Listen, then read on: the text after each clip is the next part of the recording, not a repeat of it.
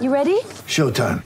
On May 3rd, summer starts with The Fall Guy. Let's do it later. Let's drink a spicy margarita. Make some bad decisions. Yes.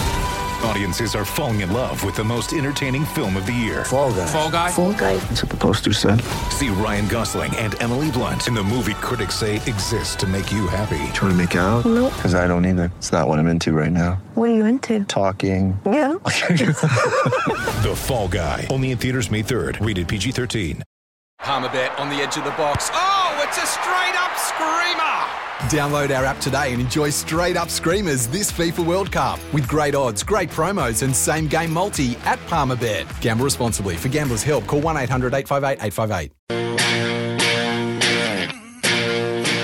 The award winning Crunch Time.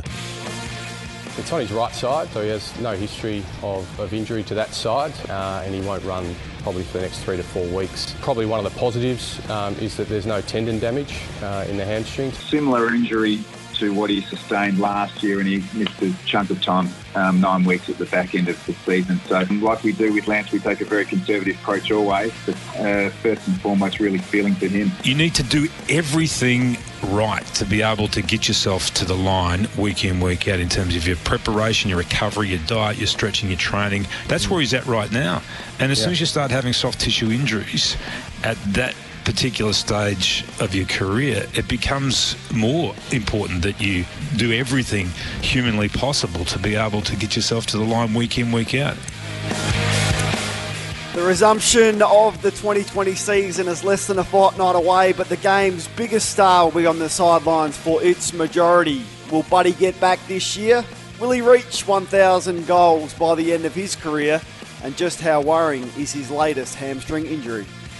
Things are changing quickly. You know, the first block of games has been done on the basis that there isn't um, the ability for crowds, for fans to attend games. Um, if that changes, we'll be the first to embrace that, um, whether it's in, in, a, in a sense where we can fill stadiums or there's something in between that and, and what we're, we're used to. Uh, we're not sure yet.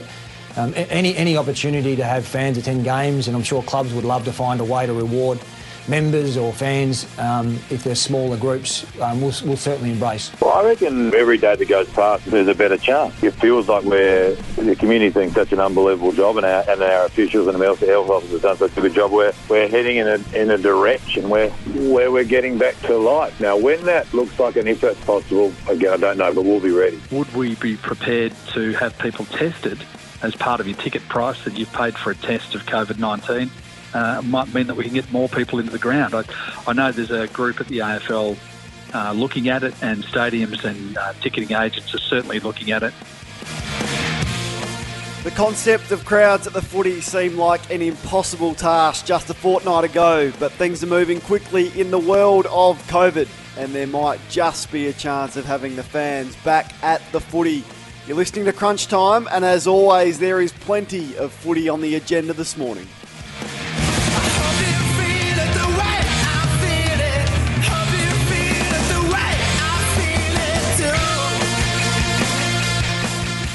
Big show coming up for the next hour. Would love your contribution as well. 1300 736 736. If you want to jump on the line and join in the conversation this morning, Liam Pickering is with me. Pickers, good afternoon to you. Good afternoon to you, Kane. And uh, Sammy, I assume, is with us as well. And uh, yeah, well, I'm looking forward to having a chat about footy after a bit of fun with the big man. Sammy Edmund is along for the ride as always. Uh, Sammy, hello. Good morning, Kane. Good morning, Liam. I can only assume, guys, that Mo and Shandon did a roaring trade yesterday. Champagne corks must have been popping all around the place after Gil McLachlan announced quarters would definitely go back to 20 minutes with time on next year. Do you really- Rejoice. do you really want to start this again, Sammy? After last week, your wife Hey, had well, to inter- your wife had to inter- interject at one stage when you got home to say, "Well, what was going on there on Saturday?" Because we got a bit Gee. feisty with you. Oh boy, Liam was wound up, wasn't he? Yes, he was, Dale. He was wound up. But no, you speak for the collective on this. We, we and and Kay would know we've thrown it open to talk back all week. The fans very much leave the length of the game alone, and it sounds as though if we take Gil on face value, and why wouldn't we? They've got their way. Yeah, I think you're the only one, and Trent Cotchin, the only the only two, in fact, that want shorter crowds. And Eddie, oh, Eddie wants them as well. But what a ridiculous idea that was, and it's even No, more hang on, hang on, that- hang on. I didn't say I wanted them. What I was saying was, let's just not rule it out now. Let's just see how it goes, and we'll decide at the end of the year. We can't. We're not as stubborn to say, oh, if it ain't broke, don't fix it. You know, surely we we're progressive, aren't we? So I think Sam, the uh, the jury's spoken. We are we are going back to normal next year. Thank you. No, we are. Yep, as Yeah. stated. Yep. and we, sh- we should be going back to normal this year. Um, and I can't believe there's going to be a shorter final series and a shorter grand final. I don't get that bit, but you can have your say on that. I want to start with Buddy, though, Pickers, because you were the man that instigated this one-off deal, the, the biggest deal that we've ever seen, the most talked about contract, nine years, 10 million or whatever it was. He's injured. He's got this season plus two more and about 3.7 million left, if you believe what you read in the paper. Have you spoken to him? I know you're not his manager anymore, but uh, there's still a commitment there from him to you. Yeah, Uh, have you touched base with him? I haven't. Uh, I have discussed it with the coach, uh, who's a client of mine and a mate of mine. Mm. But uh, yeah, so it's, it's, it's obviously a significant hamstring injury. It's it's disappointing. He was in really good nick. He's lean. He'd had a terrific pre-season before he hurt his knee, and then uh, unfortunately he's had that setback. And that, to lose both Buddy and uh, Sam Reid in a week, I mean that's hardly ideal for a young team that, that probably really need those those um, experienced forwards to be on the ground. I mean, it's going to leave a lot of work now to Nick Blakey and McCartin and, and Isaac Heaney in their forward setup. So, oh, look, it's it, it is it's disappointing for the big fella, but um, he's a, he's a pro. I mean, he's he's uh, way he's gone about his his recovery from his knee, and you know, he'll get himself back, and I'm sure he'll get back this year. I, I don't think he'll be out for the year, like a lot of people When- seem to think. when you did the deal, um, so he's 33 at the moment. When you did the deal, did, did it play into his mind that he, he may not get the full nine years? Like, was that, that always a possibility? Because that was the talk. You know, what's it going to be like at 34, 35, 36? Did that come into your thinking? Well, not really, because I mean, we discussed the the, the term. We discussed the, the, the dollars first, and then the Swans put the terms to us. We just then we had a good chat about you know will he be able to see it out? What's he going to be like? And basically, the consensus was that if Buddy really goes about his, his football professionally, there's no reason why he won't be able to play until that age. And that's been his mindset, and that's how he's gone about his footy when he's been at Sydney. He's been an ornament to them really up there. So no, I think obviously that the age factor comes into it. You get the soft tissues. You know, a lot of players have had soft tissue injuries as they've got older. So I'm hoping that it's not something that's going to continue to, to dog the big fella. Uh, Sammy's uh, kicked 364 goals in 118 games at Sydney. He's averaged 20 games a year, so I mean, there's some talk that he hasn't been durable. He's been Mm. very durable. It's just been that the last 18 months or so where he's struggled. Uh, to take uh, Pickers out of it, because I know what he'll say. Did you believe uh, uh, say, if he averages, I don't know, 10, if he's got 20 good more games left in him, has it been a success in your eyes? The deal?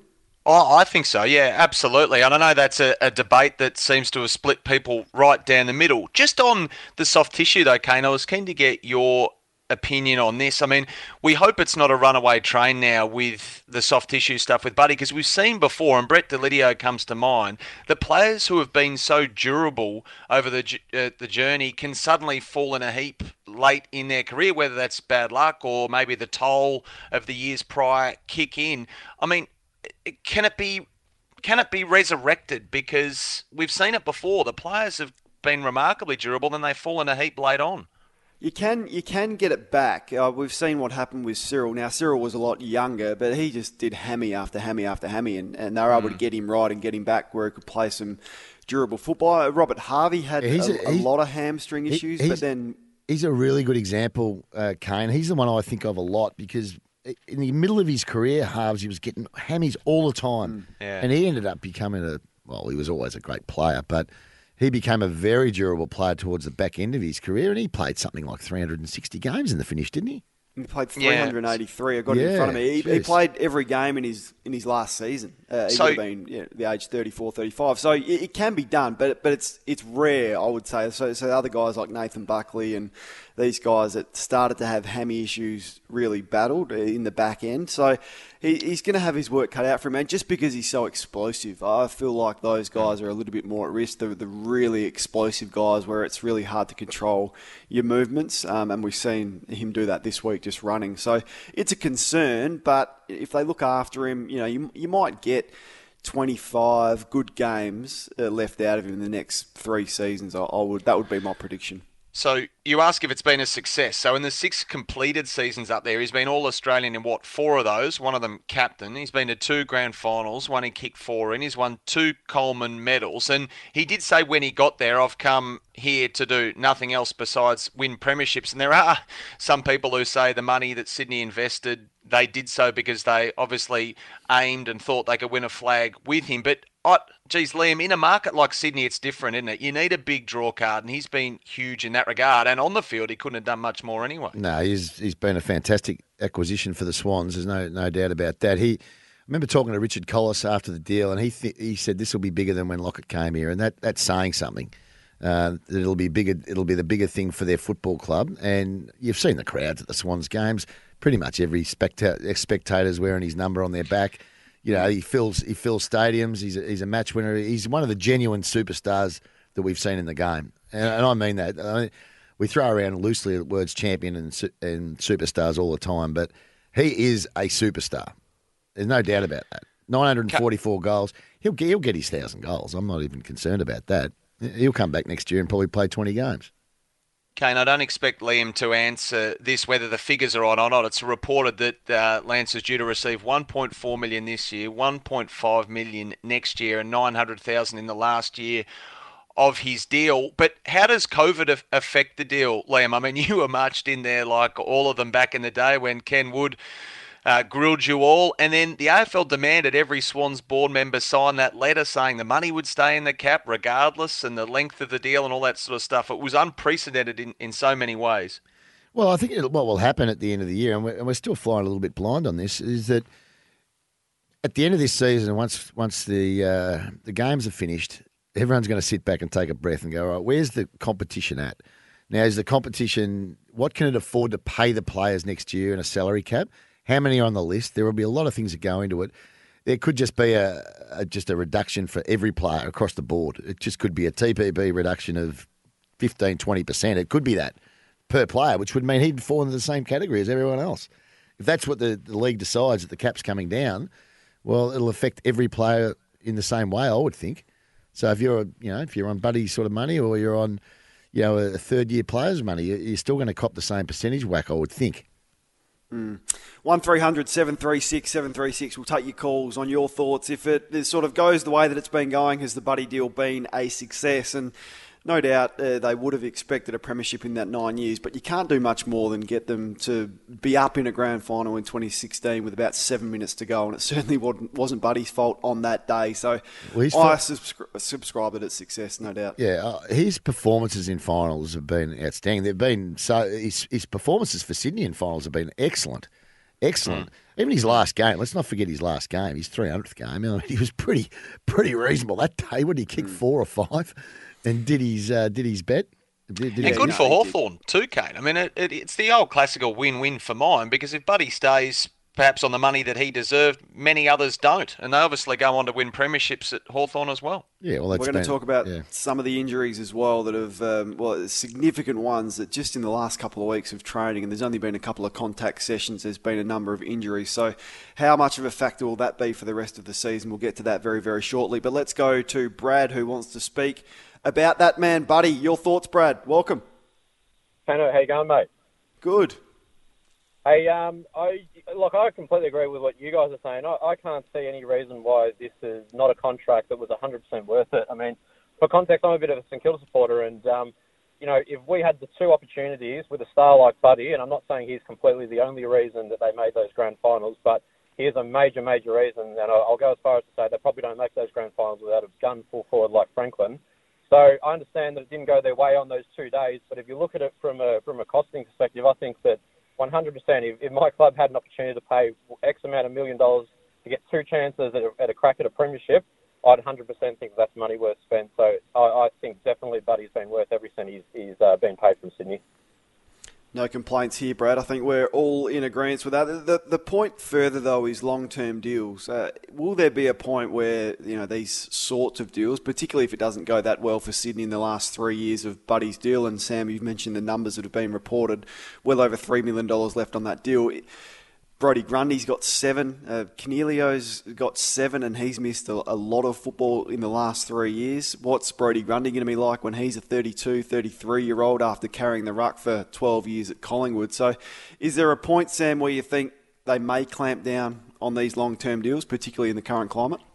Uh, I don't know if clamping down's the right way. Clubs just might be, and understandably so, less willing to do the deal, I suppose. And the reason it was done for this length of time, and Liam can speak to this far greater than mine, was just to spread the money out mm. over a, a, longer period. That what, as I say, what Buddy was worth. Gillon McLachlan, the then deputy CEO, if we rewind, Kane did say at the time on the record that Sydney was taking. He termed it an extraordinary risk on Franklin, but the Swans probably feel they've already got value for money out of him anyway. And the last couple of years may have just been a bonus if he was able to keep going to 36. Again, that's one for picks to answer. But I think it might just be um, a, a, case of the environment we're in, and we might see clubs less uh, less willing to do these long term deals if everything we hear uh, comes to fruition, and the clubs have just simply got less money to spend. Yeah, no, well, there's, there's look, there, there is an element of risk when you do a long term deal, but you're right. It was that was about.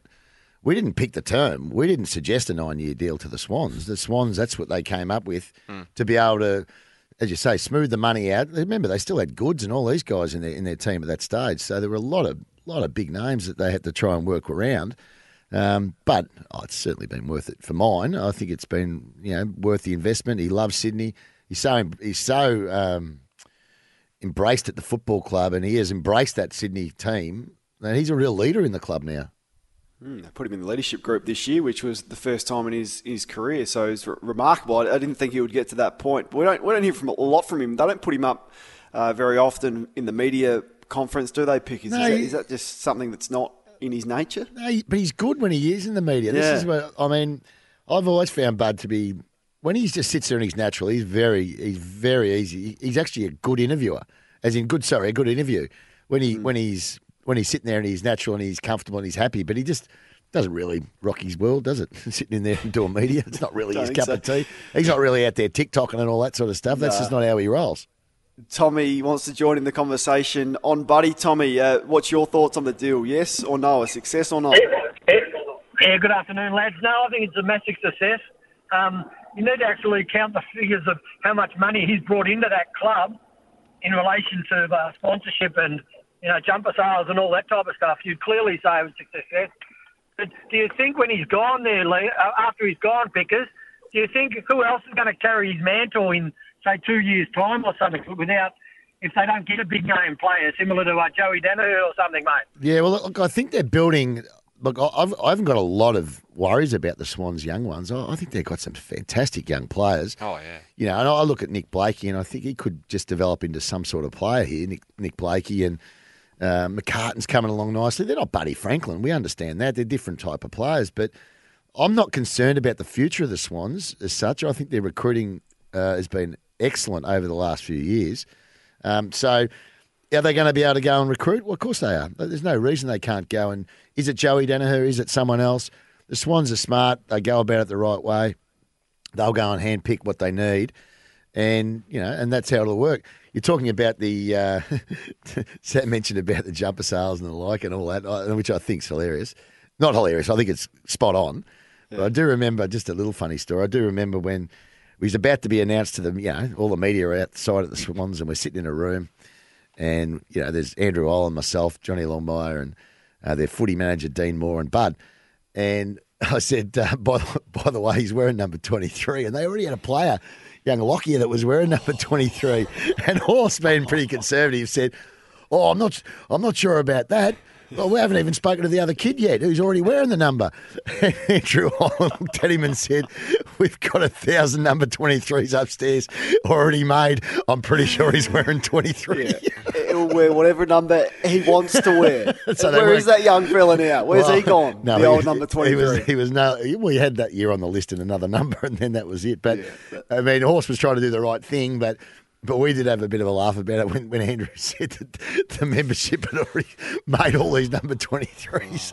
Uh, anyway, it was, it was on- quite, quite funny. We said, don't, don't say anything in the press conference. Someone asked him about number 23. He said, I'm sure, absolutely, I'm wearing number 23. They said, what about the kid that's wearing it? And he said, oh, well, he'll have to find another number. Too bad. the membership in 2012 was 29,000. Currently sits at 61,000. You'd have to think that most of that growth has, come on the back of uh, Buddy Franklin. Chris wants to join in. Uh, Chris, you want to pose a question? Good afternoon. Hey boys, yeah, good afternoon to you. Um, a question on, on Buddy. I don't know if you can answer picks. He's he's not a, a Tom a Tom Hawkins type uh, a power forward. He's more of a mobile forward. I reckon he's carrying a little bit extra poundage than what he should, especially for a guy at thirty three.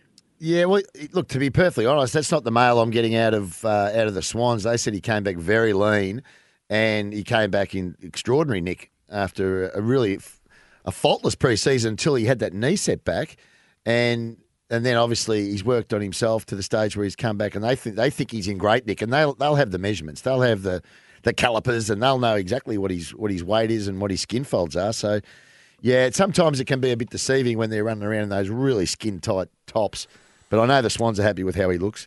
Yeah, he looked good to me just from the pictures that I've seen. At times, I reckon he's, he may have been three or four kilograms too heavy, just at stages throughout his, what, 15 years in the game. But that's not uncommon, but you're right, the, the white Sydney Guernsey around the stomach often doesn't do them many favours. But recently, he, favours. he, look, he, he looked he looked really fit and lean. And um, yeah, I don't think that's the reason that he keeps doing his hammy. Um, some other injuries, Sammy. Treloar went down with a calf. Ben Reid, Hammy's brother Sam's also out as well. Taylor Garner, significant hamstring injury. Marcus Adams, Ed Vickers Willis, Basher Hooley, and Charlie Curnow had that knee setback. We're only two weeks in return to training.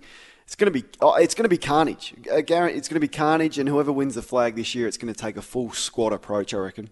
Oh, I agree with you, and I don't want to be a negative Nelly or have people uh, jumping up and down saying I'm being unnecessarily hysterical. I think this is the tip of the iceberg. I think we're going to get a lot of injuries this year for all the obvious reasons, whether they be the natural freakish contact injuries or what seems to be the case already, a bit more soft tissue stuff. Um, and I think that's going to be the case again this week as clubs ramp it up again uh, next week, rather.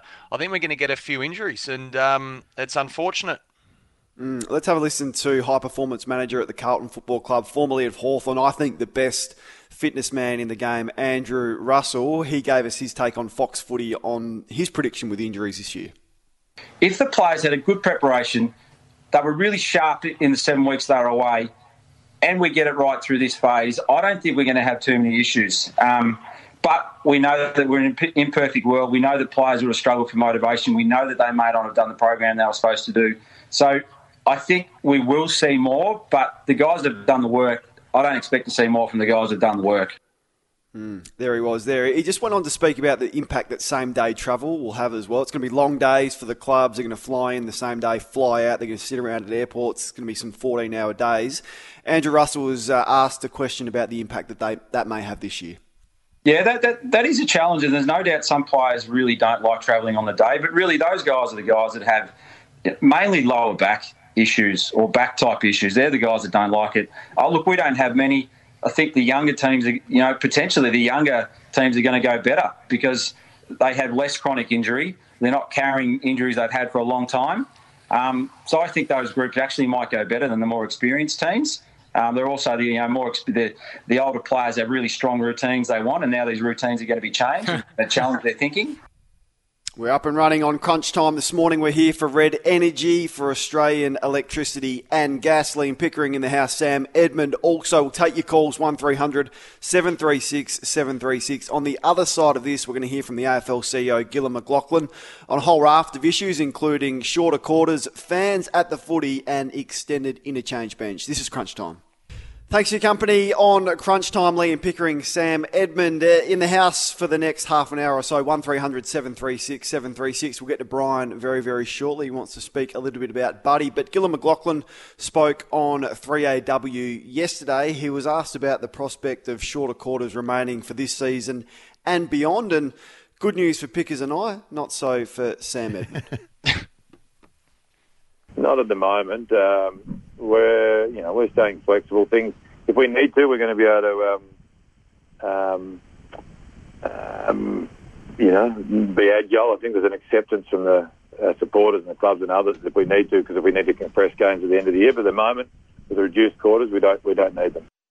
Mm, don't need them. I like it. I, I think players would have been too fresh. I think it would have been too defensive because I, I Mm. just wasn't a fan. I didn't see any need for it. No, and I like how they use the word agile a lot.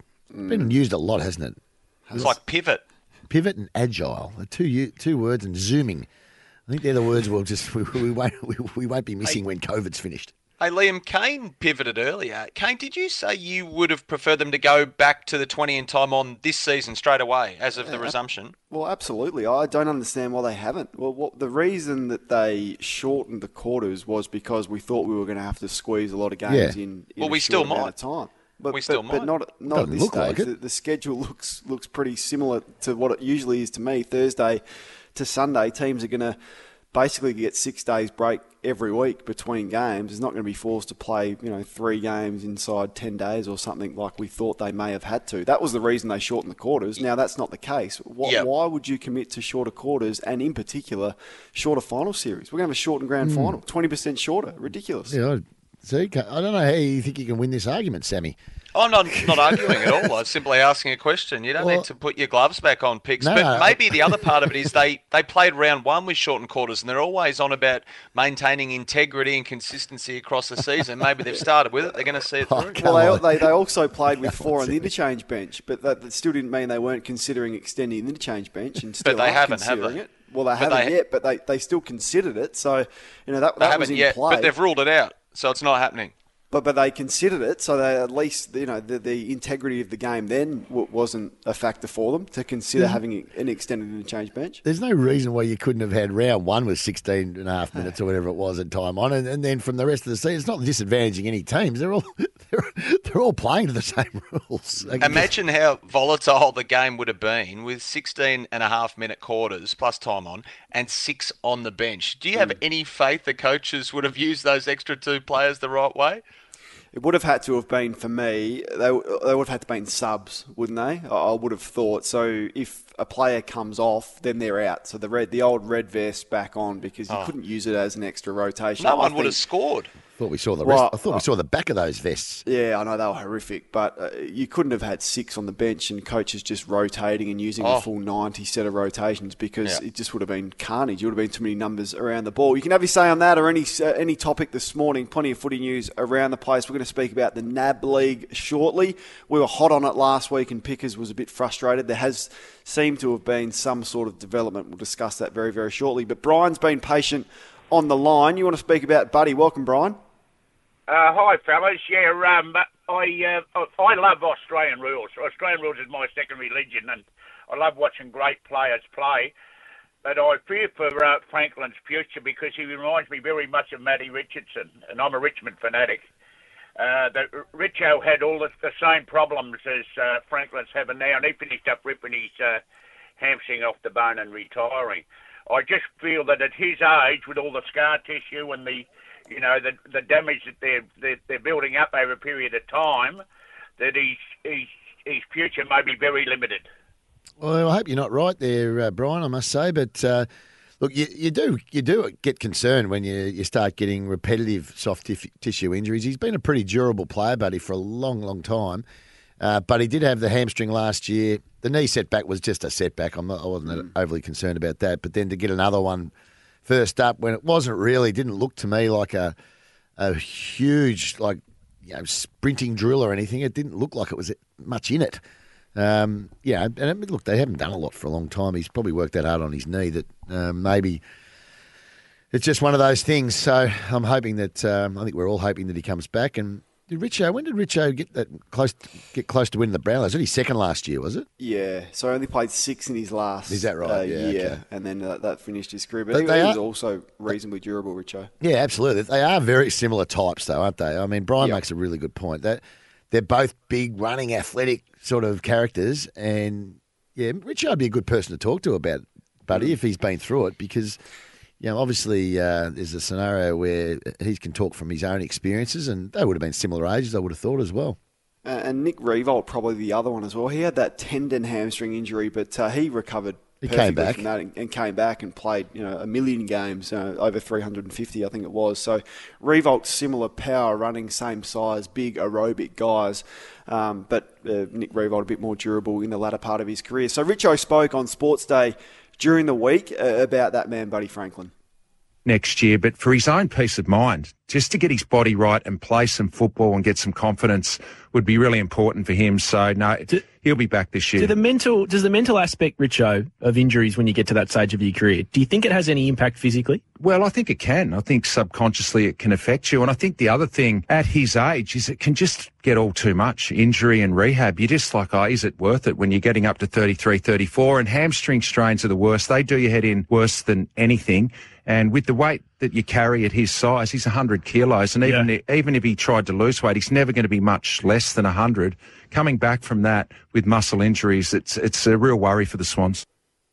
Hey, Pix, um, um, Kane asked me earlier about long-term contracts. We've seen in the last couple of years some contracts that would appear to be um, pretty unique. And I'm not sure if this is something you've advocated with your clients, but Andrew Gaff is a free agent um, coming up because he signed a six-year deal, but he's got a pretty big release clause that allows him to get out this year. And I think Josh Kelly's the same at GWS. I mean, I know they're both um, from the Paul Connors stable. Um, is this something that's a growing trend? We get these long-term deals, but but player and club can can get out of them. Well, you, you need to, to look at the wording, you know, because there's no options in contracts. So I'm not sure the wording of how they've how they've constructed these contracts with get out clauses and the like. I, I have to admit, I haven't got any of the players in that situation. Their deals are their deals. So I mean, you can always renegotiate them, or you can still get traded when you've got a contract. But yeah, I'm not sure how they've worded it. You know, and I'm only going by the speculation that you guys talk about in the press. I, I haven't spoken to Paul about it, how he's how he's done it, um, and how the players and whether they do have these clauses. I, I actually don't know whether they do or they don't. But uh, long term deals give you security, I guess. Um, well, they definitely give you security, but um, you know you. You also can be, you know, doing the wrong deals because all of a sudden, if the cap had gone up, then maybe you're thinking, well, maybe are they under the odds? So you've got to Yeah. make sure the numbers are right. and Everything's got to make sense. Sammy, what are you hearing about the, the broadcast agreement? We've seen the work that the NRL have done extending with Foxtel by I think it was seven years, and, and Channel 9 have committed there three years. We're reading in The Age this morning that the AFL may be announcing next week an extension with Channel 7 and their broadcast agreement. Can you shed any light on where that's at? I can't actually, Kane. No, I don't have any. What does Gillon say? Visibility on that at all, other than they just haven't paid their most recent instalment, which Yeah. sounds obvious given we've got no games, of course, and everything will have to be renegotiated in this space, much like the CBA with the players. It will be um, renegotiated two years ahead of time. So all bets are off, as they say, and um, it depends what the season looks like next year, I suppose, as well. What do you make of the uh, Pickers? I'll ask you. I'm not sure you watched much of the NRL in the last couple of days, but the, the almost fake crowd noise. It was. I thought they did a pretty good job. Uh, It wasn't overbearing. It wasn't too confronting, and the man behind the scenes pushing the buttons was, was right on cue. Do you like it? I did, yeah. I thought it sounded great. So, I'm not, you know, we called the first game of the year, which was the Richmond Richmond Carlton game with no sound, and I just thought it was lacking something like that that you at least could pick up, and the players could pick something up. You know, I don't know whether they'll be able to on the ground, but yeah, certainly through the uh, the broadcasting and watching the TV games, you know, to actually have something in the background that and it didn't sound fake. You know, back in the world of sport days, they'd, they'd put that fake that fake background noise on, and you could tell it was fake. That that actually sounded real the other day on the on the NRL. I think they did it well.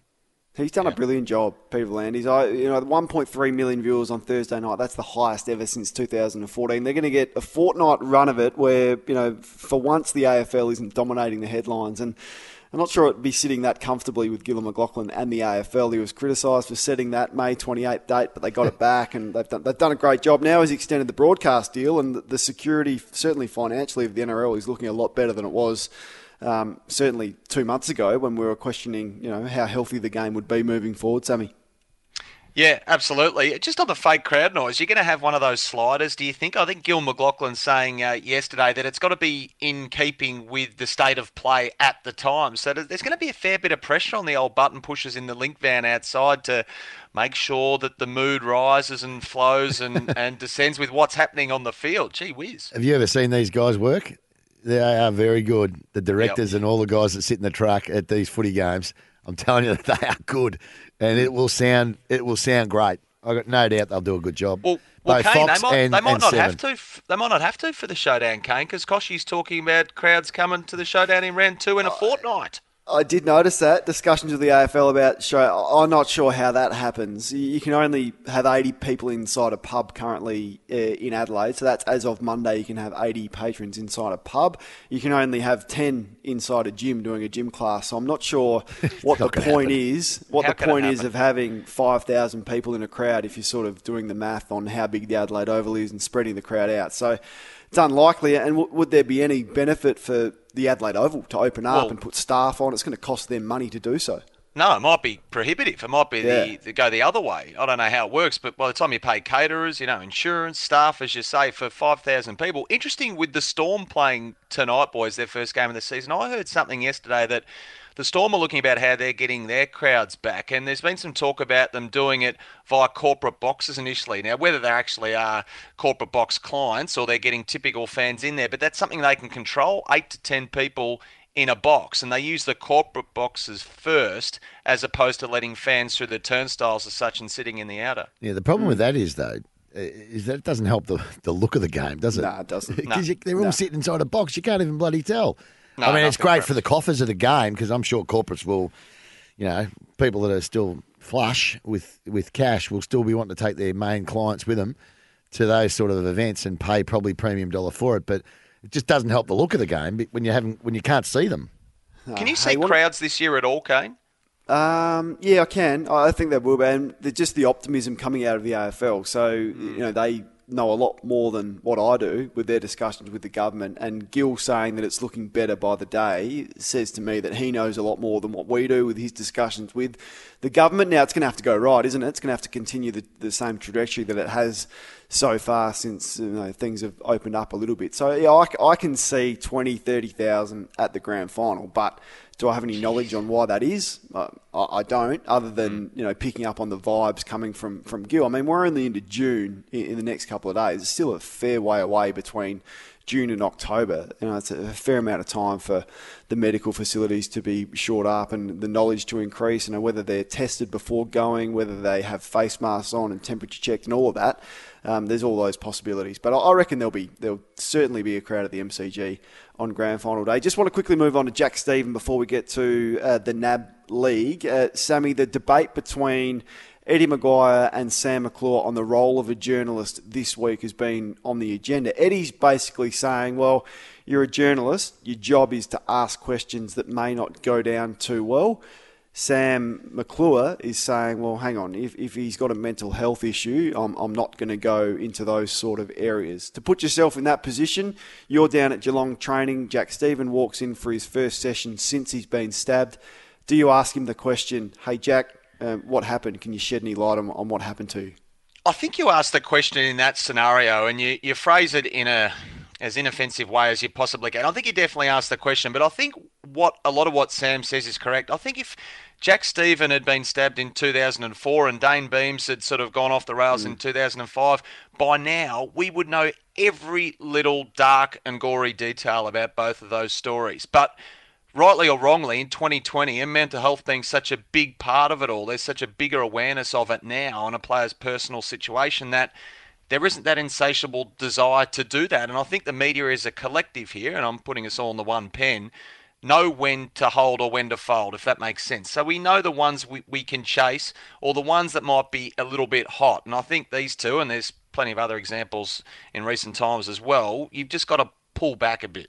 What, what does the club know? So, so then, so we don't have to know. The public don't have to know. The media don't have to know. But I'm a little bit with Damien Barrett on this one, who wrote on AFL.com this week, and Hutchie's sort of been of a similar ilk on Footy Classified, saying, well, the club and the AFL have to know what happened to him for safety, for integrity reasons, before he can come back and play. Do you think, and I know you've had discussions with the club, do you think they know what happened?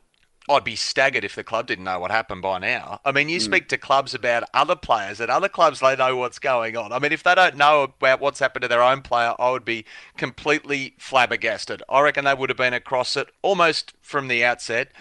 and the police have got to do their thing. That investigation's ongoing. So there's a chain of events with things like this. But behind closed doors, absolutely the Cats would know what happened. Do you reckon he'll play round two? No. Hmm. But I'm guessing. All right. Cats fans, 1300 736 736. On the other side of this, we're going to speak about the NAB League. According to Cal Twomey on afl.com.au, there's been some developments looking like August. Some of these kids might get some footy. We are here for Red Energy, finally, absolutely, for Australian electricity and gas. This is crunch time. 12 days and footy will be back on our screens, which will be welcome after such a, a long layoff. Looking forward to it. Mike is in Brisbane. He wants to join in the conversation on Jack Steven and Eddie McGuire. Mike, good morning. Good afternoon, I should say. G'day, fellas. How you going? Good, thanks. Yeah, I just uh, just on this one, I think Eddie's played everyone on a bit of a break here in that um, he's very quickly been able to shift the focus of this of how this originally blew up from being about Eddie being the president of a football club commenting on the personal situation of another player at another club to it being about you know what the media should ask. So you know he, he continues to be able to sort of you know hold this conflict of interest because nobody's holding to the count to the to the point at play here, which is the Collingwood, the president of Collingwood Football Club is telling Geelong how they should and shouldn't manage one of their players that's going through a bit of a personal crisis, and he continues to get away with it. Yeah, I, I didn't have an issue with Eddie's take on this. I, I sort of agreed with him that if you are going to stand up there in front of the media, um, as Chris Scott did, then it's tough to lecture us to not speculate when you haven't filled us in over a week later of, of what happened. Of course, if we don't know what has happened, people are going to speculate. So all Eddie basically said was, well, well, don't hold a press conference if you've got nothing to tell us. And I tend to agree with him. I know I'm in the minority there, and a lot of people saying stay out of it because you're the president of the Collingwood Football Club and you told us nothing about Dayne Beams and his issues. So I, I get that point of view, but. Uh, Eddie's been doing it for 25 years. It's not the first time he's you know commented on other clubs. It won't be the last. And because I can see, I can separate Eddie, the media person, and Eddie, the president. A lot of people can't. It's getting Um, harder, Kane. It's getting harder, to be perfectly honest. It's getting harder. I mean, there's a fight going on every day. It's getting a bit much for mine, but, uh, you know, going on. Next thing we're whacking Colin Carter, then we're whacking bloody Sam McClure, then then we're whacking Ed, Mark Robinson, then we're whacking. I mean, it's just Caroline and, and Eddie going at it. Yeah. It, it's it, to me, it's becoming mind numbing. But anyway, I mean, it's just it's just wind as far as I'm concerned. I don't take much notice of of what Ed. I don't. Yeah, I don't take much notice of what he says about what's happening inside the Geelong Footy Club because he'd have no idea. Mm. And. I don't know whether you can separate. You know, you, you, I get why the Cats weren't happy with him being the, the Collingwood president and, and demanding answers because you can't have it both ways. it's simple Mm. as that. Yeah, I, he's not the only one with, with the conflict. No, though, of is what I'm course. I've been uh, accused of it, so- you know, and you know, a lot of us do. So I mean, there's not many in the football media that don't. So yeah, I just just in that particular instance, and I'm you know I'm not speaking about the other feuds that he's in with Neil Mitchell and, and all the other people at the moment. It seems. Oh, there's a big new- story on that today, apparently. Yeah, front page uh, Herald Sun article yeah. each and every day, but.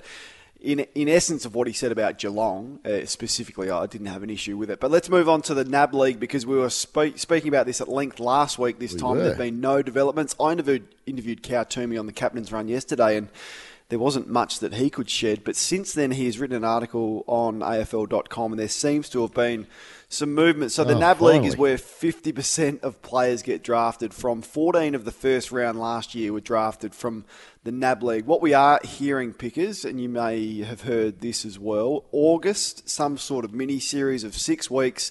Plus a shorter final series where the kids can actually strut their stuff and have a game of footy. Is that what you're hearing? Uh, well, I'm only hearing what same as what Okay. you're hearing, and that's coming Yep. from Tristan Salter, who runs the junior pathway programs. It's about time we got something because uh, when we're hearing junior footy leagues going, you know, they're playing. They've set dates out in Ferntree Gully or wherever wherever it is, and Sand, SANFL and WAFL, they're all ready to go. School footy's got a program. We just haven't heard anything from the elite level. It's frustrating. So glad that there was some movement this week. Uh, hopefully, that these, these young fellas that are dreaming of an AFL career get an opportunity to actually play.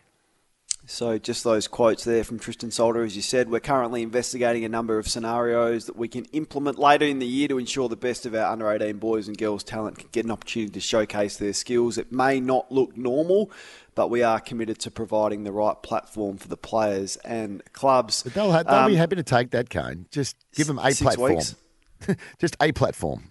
If it's six weeks, it's six weeks. If it's eight weeks, it's eight weeks. So just deal with it. It's been we need to see them. strange, hasn't it, Liam? Because we've been we, I say Victoria's been pretty progressive of late, and yet we've got South Australia and Western Australia. They're back on the field in the coming weeks, and the SANFL and WAFL comps are growing close to returns, and the APS is back, as you say, July 25. They're going to split that league into two groups, Hmm. and yet silence, relative silence, with one of the most important feeder comps in the whole thing. Well, with the one that actually supplies the most players, which I find I've found sort of quite staggering, and so have a lot of people in the industry, which I talked about last week. I'm not going to go over it again, but I would think that uh, at least we're hearing something now from the guy who's running it, which is good. Uh, let's just get some action happening now, though. It'd be good. Touch base many- with a couple of recruiters this morning, Kane, just quickly, and they're hearing the same. Six games and finals, but as they told me, they've been told so many things that they're still pretty much in the dark. Well, and oh, the follow up to that is how many of them are back at their clubs, Sammy? Because you know, there's going to be a draft. There's half the best kids in the country not playing, and there's most of the recruiters not working, which makes it pretty tough. Are they confident they're going to be back to work in the next couple of weeks, or what's the situation there? Oh, I think so. I think you can't have a NAB league up off the ground with no recruiting staff at the clubs. I would have thought there's an element of them going hand in hand with that. You'd like to see some sort of condensed championships as well, wouldn't you? I mean, um, we know, we know we're not going to get the full box and dice, but as Liam's saying, we just need something. We need some exposed form. You know, depending on what recruiter you, you speak to, some say, "Yep, we can we can nail our picks on what we've seen already," and others say, "No, no, we, we need to see a lot more." And then we know there's always a bolter. There's there's bolters every year, so we just need something to hang our hat on, don't we? In, in Mm. terms of seeing the kids coming through. Where it's difficult, sorry, Kane, where it's difficult is that, you know, yeah, we've seen them when they were 16 or bottom age, 17. Um, but a lot of things, a lot of things change. There are players that are dominating at 16 and 16 and a half, 17, and their top age year they fall off. And there's a lot of them that are just slow developers that need exposure. And they're the ones that it's going to be difficult for, which will mean that they'll leak into next year's pool, which means next year we'll have a strong draft because it's already a good group next year. And if you can add a number of players that may not get the opportunity this year um, because of you know, not being seen enough, and they get the opportunity to play again in the under 18s next year, um, then we might have a super draft. Yeah, it's it's a good point. I look at. I remember when Marcus Bontempelli uh, was drafted. I looked at him. I thought "Eh, he's not a footballer. Like he's skinny. he just, just doesn't. Where's he going to play? Is he key position? What, what what is he? And then he turns into you know top five player in the game. As for someone like that who develops later, uh, similarly for Dangerfield. No, Dangerfield was recruited, spent a year still in Geelong or wherever he was playing playing school footy or under 18 footy before he came across to Adelaide. He just didn't look like a footballer. He took some time to develop playing as a forward, and now look what he turns into. So there's to, to your to back up your point, there's going to be so many that slip through the cracks. I reckon this year, and coupled with that, if if the rookie list is abolished, and we've seen how many good players come from the rookie list. There's going to be a lot of talent left to be playing at lower levels that may not get an opportunity. They'll get there if they're good enough, but it may not be until they're, I don't know, 21, 22 years of age. Or next year. Uh, it may be next year. Yeah. Could be just one of those bumpy years where we've got a good pool as it is, as I've already said. Plus, we've got guys that in a normal year would have probably been drafted this year, but let's give them another year and we'll hold what we've got. Give them another year, and there'll be opportunities potentially to play as overage players next year anyway. So, anyway, Fellas, good fun. Outstanding as always. Sammy, thanks for your help. Good on you, lads. Good to talk. Pickers, you've had a big morning. Go put a bet on the races or whatever I'll you try do on and a find Saturday a, afternoon. Try and find a winner or two, Kane. You go and try and do about 30, 30 Ks if you can. Have a great weekend. We'll see you next week. Want to witness the world's biggest football game? Head to iCanWin.com.au, predict Australia's score with a crystal ball, and it could be you and a friend at the FIFA World Cup Qatar 2022 semi finals, all thanks to McDonald's. Maccas, together and loving it. TNC's apply.